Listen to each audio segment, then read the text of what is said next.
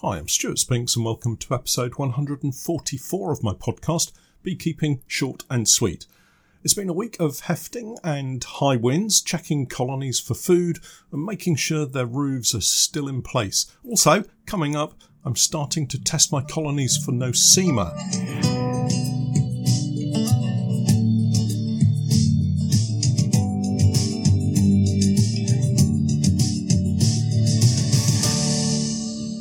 Beekeeping Short and Sweet, a beekeeping podcast for the inquisitive beekeeper with a short attention span. A beekeeper, in fact, just like me. Hi, everyone, and welcome back to the podcast. And to kick off today, I wanted to start by thanking Marcus and his fellow beekeepers at the South Gloucestershire Beekeeping Association here in the UK for being so welcoming this week. I was invited to speak at their monthly meeting, kind of last minute, a kind of super sub. I like to think super sub rather than the kid who turns out every week for training and the coach feels obliged to put him on the field of play just because he feels sorry for him. But I think they seem to enjoy it. Anyway, we chatted about my last couple of seasons and I showed lots of images of our beekeeping. And I think that's one of the great advantages of what I do. We've always got lots of pictures available to show. It was a really nice evening and hopefully everyone enjoyed the talk. We also had our local association AGM this week that traditional meeting where normally the committee spend hours discussing how things are going and then half a dozen members turn out to complain that there weren't enough biscuits at the last meeting. Well, that's how it used to be. If there weren't enough biscuits this time round, it's their own fault. We're in lockdown, remember. It looks like I'm treasurer for another year. To be honest, it's not too arduous a task, really. A little paperwork and a lot of chasing around particularly at membership renewal time, uh, around this time of the year actually, it just seems like beekeepers hate opening their wallets. Anyway, onward to tales of this week's activities and what's happening here. The repairs to the track at the fishing lakes have allowed me to get over to the last two remaining apiaries and check them out. I say two apiaries, it's actually just one with a short gap between the two different sections the smaller of the two sites only holds four or five colonies right now, but they still need attention to make sure all is well.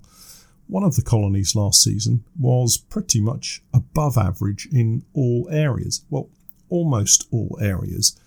Temperament was not particularly great, but other than that, they refused to swarm, were healthy throughout the season, produced an above average amount of honey, stored overwinter food supplies in their commercial brood box and settled into the winter really well. If it weren't for the slightly petulant temperament, I might have used them for raising some queens this year. But while I'm okay to put up with grumpy bees every now and again, if I had a full apiary of bees like these, I think I'd probably get pretty grumpy myself fairly quickly. So, I don't think I'll be breeding from this colony. Anyway, all seems fine in this twin apiary location. I added a little more fondant to several of the hives, mainly because they had worked through everything I'd already given them, and now's the time really to make sure that they're not left short of food. Around late January, my thoughts begin to turn towards pollen substitute, not actually feeding it to the bees as yet, but just planning where I want it to go you could make a case for giving it to all of the colonies. Strong hives are building gradually into late February and may need additional protein, even though the early willow and hazel are beginning to appear. Yet weaker colonies may also benefit from a quick and easy source of protein at a time when they maybe can't get so many workers out of the hive to go foraging for that all important supply of pollen to build up strong, healthy larvae. Maybe every colony deserves to get a boost, although some, as I've said before, don't seem to bother with it at all, regardless of the strength of the hive. There's nothing better than taking the roof off a hive in late February and seeing a pack of pollen substitute being demolished by the bees, knowing it's being put to good use in the brood nest. I'm continuing the hefting process at each apiary right now, I don't really feel the need to disturb the bees by looking into the brood boxes themselves. either by lifting the crown boards or splitting the brood box from the floor and looking from below. Again, another reason for enjoying the colonies that have the clear cover boards fitted. No need to mess the bees around, and you can see clearly the seams of bees without difficulty. There were a couple of trees down at the fishing lakes. The high winds this week have no doubt caused issues around the country, along with the torrential rain some parts have been having. We've been relatively lucky with no damage to any hives or apiaries, but groundwater levels are very high and rivers full to bursting. One apiary in particular I've not been able to drive to because the field has been so wet, not to the point of getting stuck, but I really don't want to do any damage to the meadow, so it's better to just park up and walk. I need the exercise anyway. I'm also on the lookout for any hives that have had their roofs lifted by the high winds. It's tough enough for the bees to keep control of the temperature inside the hive without having to contend with the roof being blown away. All of the poly hives have straps, so no worries there, but one or two of the wooden hives have quite shallow roofs and are easily dislodged. So far, we're all good. While I've been travelling around checking apiaries, I've also had a chance to sneak a peek into the honeypore hives. These are mostly the colonies with our purchased queens from last year, and so far I have to say they're looking pretty strong. All have solid clusters of bees, and hefting them certainly gives the impression that they're not short on food. The weather has been fairly mild. I say mild, it's been cold, but not freezing for long periods of time, and the bees have certainly been able to break cluster and move to the food. Initial feelings about these colonies is positive on the whole. They remain fairly frugal, as it seems they are currently.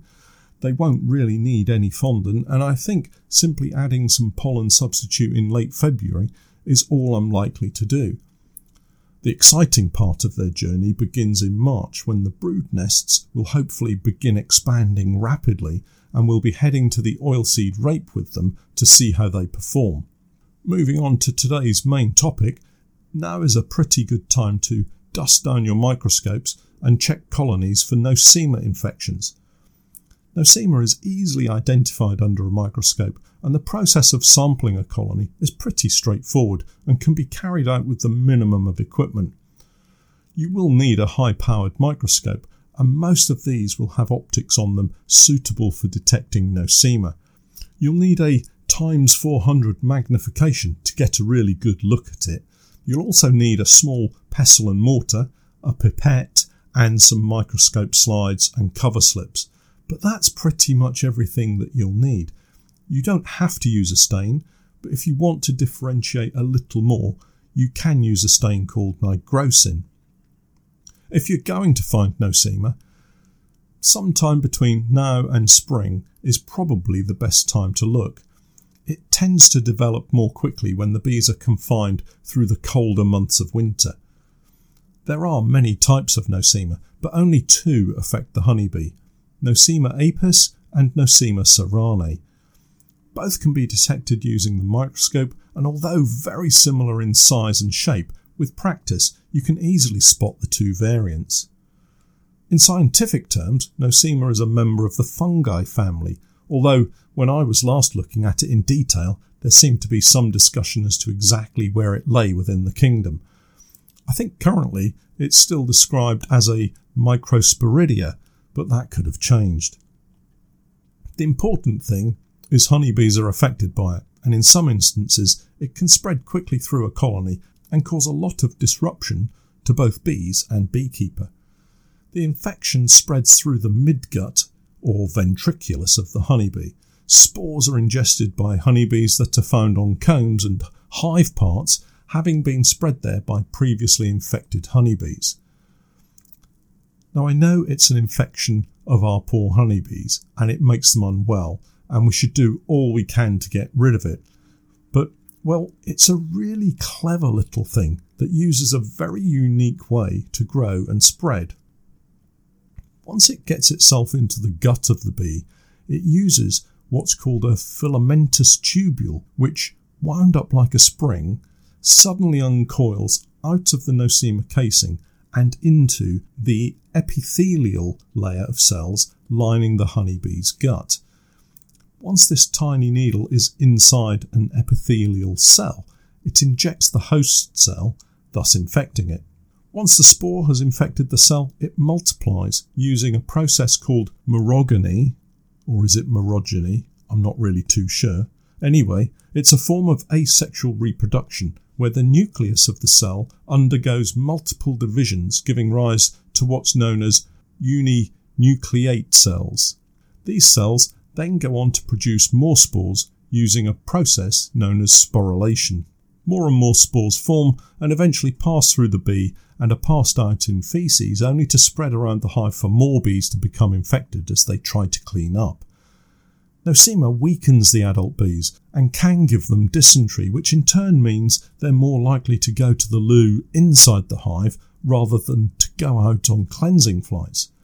This is why sometimes you may see what we term as spotting on the outside of the hive, where bees have managed to drag themselves outside to go to the loo, but poop almost immediately, covering the hive with streaks of infected poo. Sorry if you're listening while having your breakfast today, but honestly, it is interesting. So at this point, it's obvious that if you want to sample your bees, you're going to need to take a sample of live bees in order to carry out the test. If you look online, you'll see sample numbers ranging from 30 to 60. The more you have, the better the certainty that you'll be getting an accurate picture. So I would head towards the 60 rather than 30 number of bees. The bees need to be taken from the entrance ideally. You don't want to be opening up the hive and grabbing a handful of bees. You want the older bees. The easiest way of doing this is picking a day when there's a little warmth in the air, wait for the bees to get out flying, and then plug the entrance with a little foam. Returning bees will run around the entrance area where you can simply pick them up and put them into a container, such as a small plastic bag. If you have access to ethyl acetate, a piece of kitchen towel with a small amount soaked into it will kill the bees quickly and humanely. Petrol, on the other hand, is far more dangerous, but it will do the same thing. But I would maybe suggest your association buys a litre of ethyl acetate and you share it around perhaps. However, you decide to do it, always put safety first and if in doubt, seek out experienced help. Once you have your sample of bees, pop them into the freezer to keep them in perfect condition until you're ready to test them. Once your microscope is set up and you're ready to get going, grab your sample of bees and sit at your desk or table to work methodically through the process.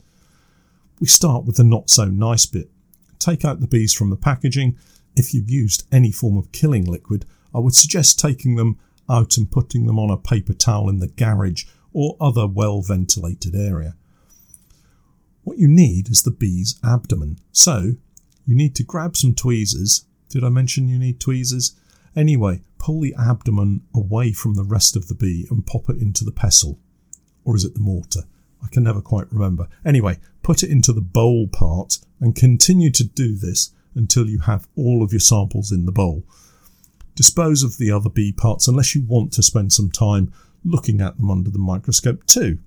Next, add a few small drops of water to the pile of abdomen in the bowl and grind it into a pulp. Sorry if you're still eating your toast. After a minute or two, you'll be able to move the debris to one side, tilt the bowl, called the mortar, I just checked on Google, and you'll see a greyish liquid trickle down. Take a couple of drops of this and put it on your microscope slide and gently lower the cover slip onto it. If you want to stain it, now's the time to put a drop of nigrosin stain on the mix prior to putting the cover slip in place.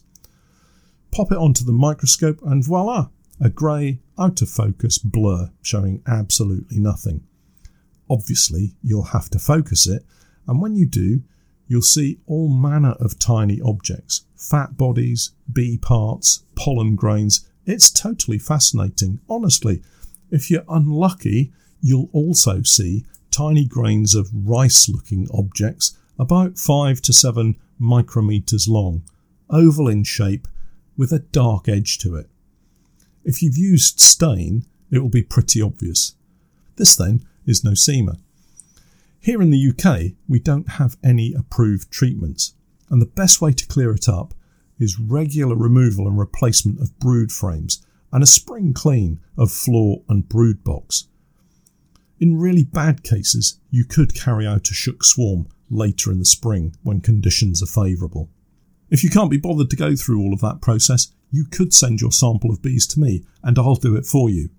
For a fee, of course. Well, that's it for this week. Check out the links in the podcast notes for more information about the topic today. But until next time, I'm Stuart Spinks, and that was Beekeeping Short and Sweet.